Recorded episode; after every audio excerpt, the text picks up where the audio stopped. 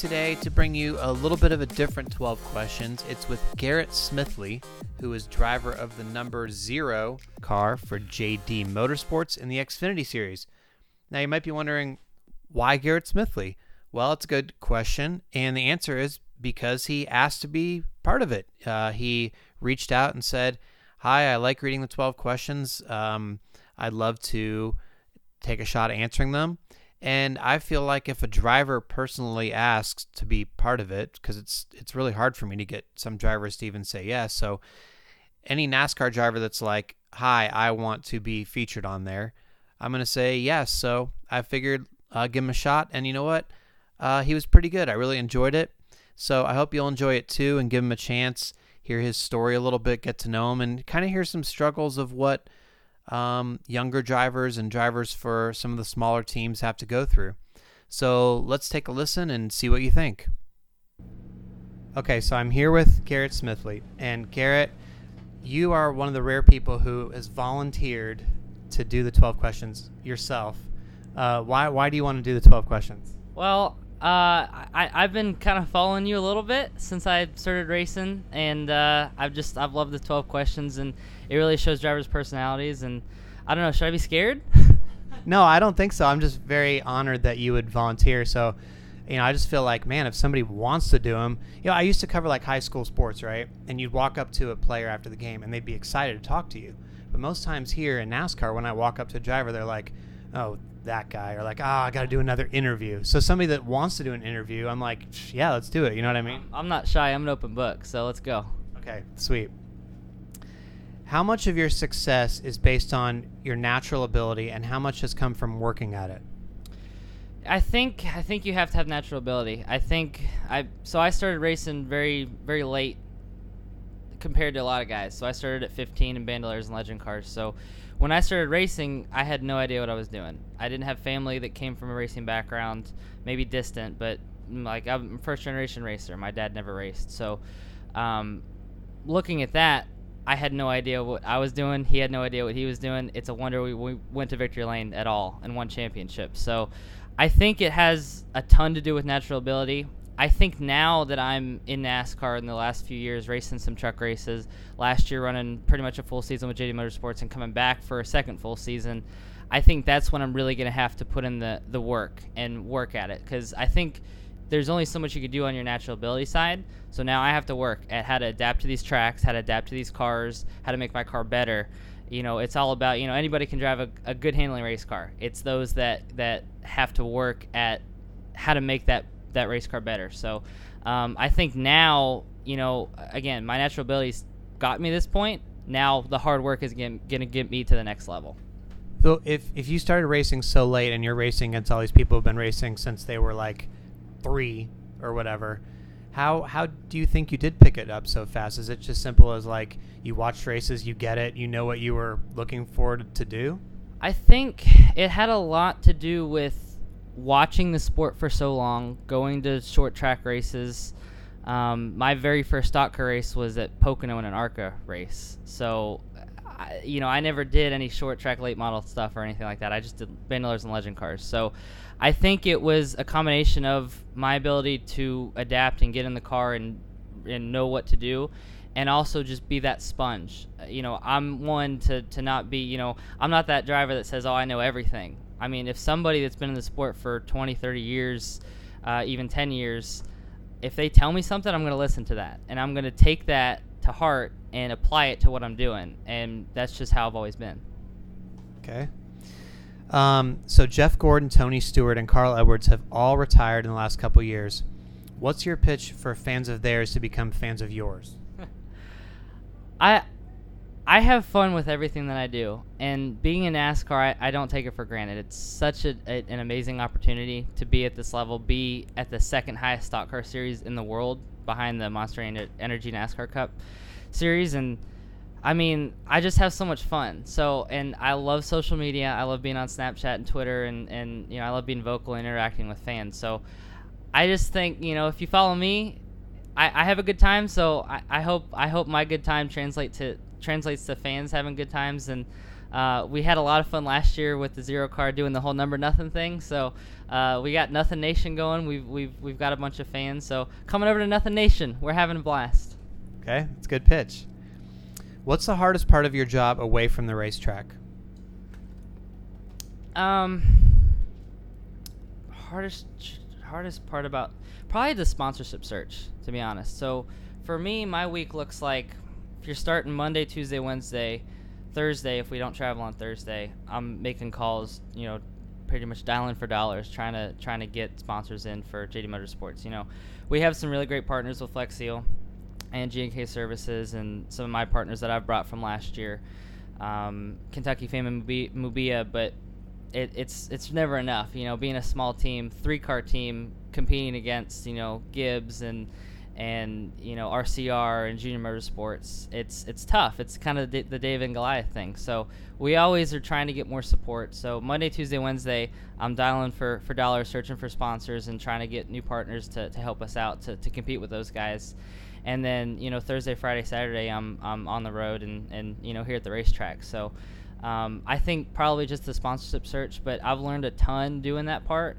Uh, I've I've learned very early in my career that to be successful as a race car driver, you have to worry about the business side of it and the marketing side of it, and that's one thing that I've really taken to heart. And when I stopped focusing on going racing all the time and being so obsessed with that, and started focusing on the business side of it, that's when I started becoming successful.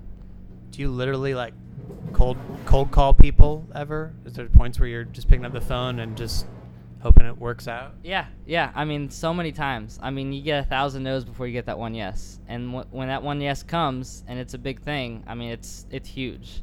Um, so yeah, I mean, I'll I'll I'll sit there and go on Google Maps, look up where we're racing. You know, especially if we're kind of out of market or if we're doing like a standalone Xfinity race. Um, I'm looking at companies that are around the track, and I'm just I'm calling, I'm sending emails, I'm doing the whole thing. Wow, that's really impressive. How do you deal with the rejection that comes with that? It's got to be discouraging at times. So naturally, when I was a kid, I was really really shy, and I was terrified of phone calls. And still to this day, like I'm not scared of them, but I still get a little anxiety when I, you know, when I first pick up the phone and, and call somebody for the first time. So, I mean, it's just you gotta take it with a grain of salt, and you gotta really realize what you're doing it for, and the payoff when you get to the track on Friday and Saturday, and you go out and, and you run that car at 190 miles an hour. That's the payoff, and that's why we do it. So, a fan spots you eating dinner in a nice restaurant, you know, you might even be taking a bite of food or something like that. Should they come over for an autograph or just leave you be? I think maybe this answer might change uh, as as I you know maybe if I get to the Sprint or the the Monster Energy NASCAR Cup Series level. But right now, I mean, yeah, I mean it's so cool. I, I remember the very first time when I got recognized out of my suit uh, to for an autograph. I just thought that was so cool. Um, I think there's definitely there's definitely a right way to do it. Um, I'll tell my mom a little bit. So we're always out to dinner. You know, when she, when they come to the racetrack, my mom and dad are very very supportive, and they're always involved and uh, and of course, you know, when we're out and you know, waiter waitress asks, "Oh, what are you guys in for? Are you guys in for the race?" "Oh yeah, my son's an NASCAR driver," and I'm just like, "Oh no." so that's that's a little that's a little funny, but uh, no, I, I I think there's a right way to do it, and I think if they come over and they ask for the autograph, and uh, you know, as long as we sign, you take the pictures, and like they they they don't linger, I think uh, I think that's fine. What's a story in NASCAR that doesn't get enough coverage? Oh, there's so many stories. I think just the stories of all the guys behind the scenes. I mean, you know, the driver stories always get told on how, you know, how where they started and where they came from and how they they got up the ladder. But and you know, I'm I'm kind of in the middle of telling that story. But I think some of the crew guys that that work so hard. I mean, especially our JD Motorsports team. I mean, we've got 14 or 15 guys that come out to the racetrack every week for three cars when there's guys when there's teams with 15 guys on one car. I think just the story of, of our team and, and, and what they do at the shop and how hard they've worked all off season. And I mean that's across the board. That's every team. All the way up, you know, to the top, all the way down to the bottom. I mean, these guys work so hard week in and week out and I just I think that story needs to be told a little bit more. Who's the last driver that you texted? The last driver I texted, oh, I don't know, probably Matt DiBenedetto. He's he and Ryan Ellis are always hanging out. They're trying to get me to hang out all weekend. now that they got the whole PR driver duo thing going on, so I think it was him. They're a fun group. You hang out with them. Yeah, yeah, they're fun. So Ryan just recently got engaged, Ryan Ellis, and uh, they had me over for their engagement party, and we had a Mario Kart tournament. I think Matt Matt D had a, a Facebook Live thing that he was doing, so we had a good time doing that. Okay. Do you consider race car drivers to be entertainers? Yeah, absolutely. Um, so I'll tell a little bit about my background. I I come from a theater background. So when I was a kid, I was six, seven years old. I did my first play with my mom. My parents were always very instrumental in putting us, me and my brother, in everything. I have a brother that's two years old, uh, two years younger, and so we did everything. We sang at church, we danced, we you know did theater, we played baseball, we played football, we did all kinds of stuff. So they never pushed me to do one certain thing. So it's it's kind of crazy when when I finally got to the point when I said, "Hey, this is you know racing is what I want to do." They were supportive of it. Um, you know, they couldn't they could only help so much, but but they were always supportive. So. Um, so uh, being in theater, I, I, was in plays when I was in high school, and I did leads, and there'd be times when I would do a show in in the or no, I would race in the afternoon and then and then leave book it to the to the auditorium, the theater, and then do a play that night. So knowing how the similarities behind it, it's just it's it's a different performance. So we're we're still entertaining. We still you know again getting the fans involved on on Twitter and Facebook and Instagram and and Snapchat. You know we're always trying to be entertaining and be fun, and I think that's a lot of a lot of what's missing, and, and that's that's what I like to do. I like to show my personality because I like to be out there. I like to do crazy things.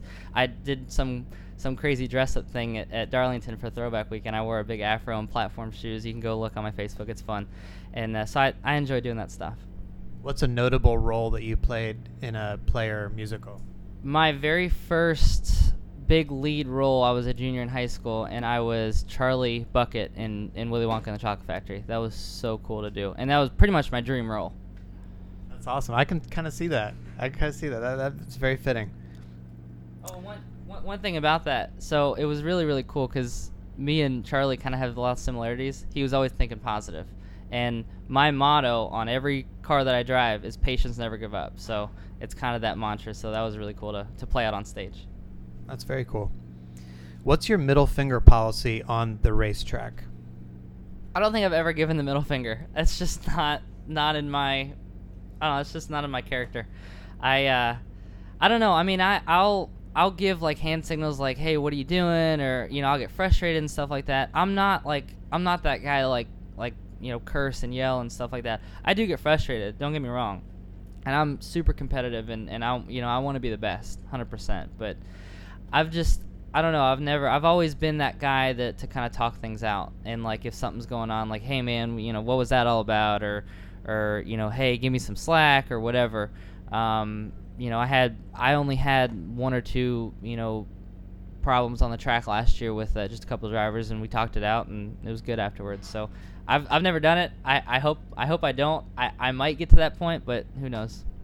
Some some drivers keep a payback list for things that they want to get revenge on.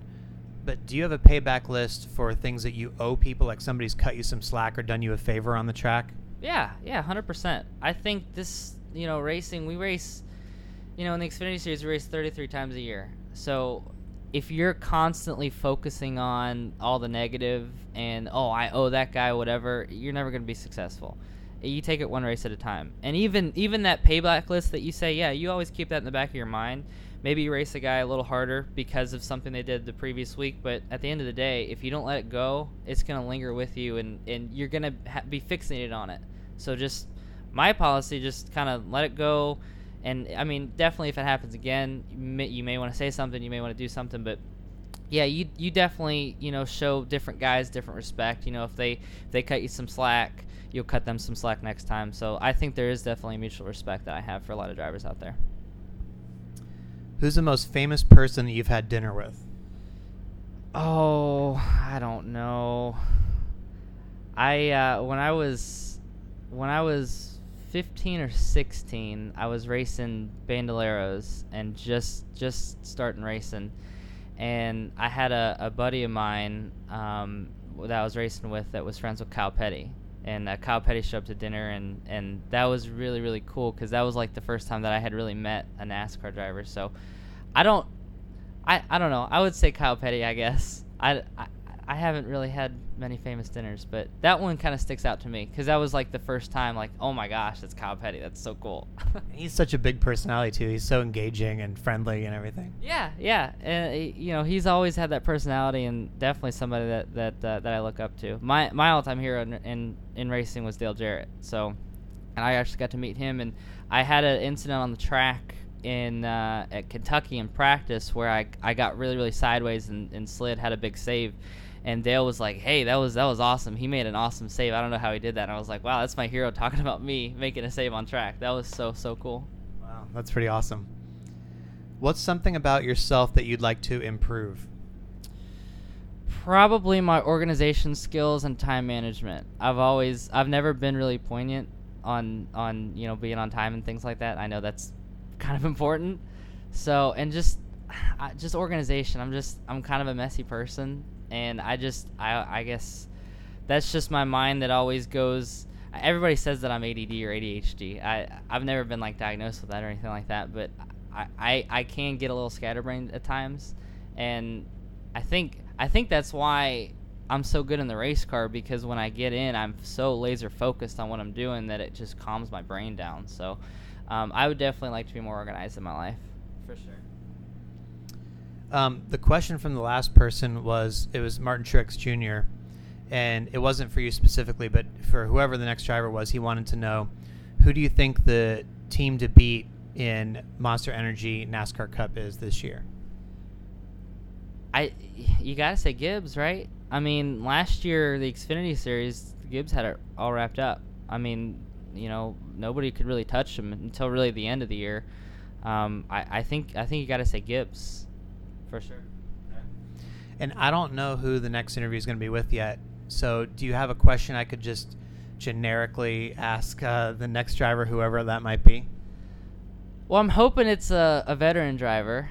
Um, I'd like to ask, as when that whoever that person is, when they were a rookie, what are some things that they wish that they did differently to to better themselves and, and to better themselves as a race car driver in the NASCAR Cup Series. And follow, maybe follow me on Twitter. okay.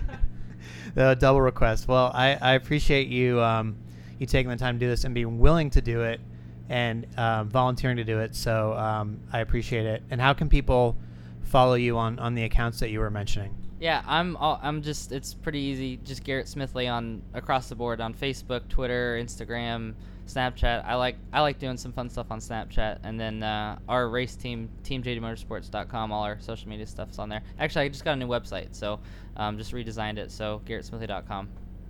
So yeah, that was pretty cool. I really was particularly interested in the part where he was talking about how he cold calls sponsors um, that are around the racetrack. I think it's really smart and um, shows a lot of initiative. So, pretty cool to hear about that and to see how he does this year for JD Motorsports. I want to give some podcast shout outs to some of the patrons who contributed $10 or more this month. And those include Abby Wells, Liz Campbell and Mark Viedro, Carlton Wilkie, Marilyn Moore, Buzz Bayless, Matthew Fuller, and Kathy Vick. Thank you to all you for allowing me to keep traveling to races and keep doing what I enjoy doing. That will take me to Las Vegas Motor Speedway coming up this week and Phoenix International Raceway next week. So, pretty cool. Been able to do the first uh, four races so far, so that's awesome. Next week on the 12 questions, it'll be Dale Earnhardt Jr. So that's something to look forward to as well. Keep an eye out for that. Until then, talk to you next time on the Untitled Jeff Gluck podcast.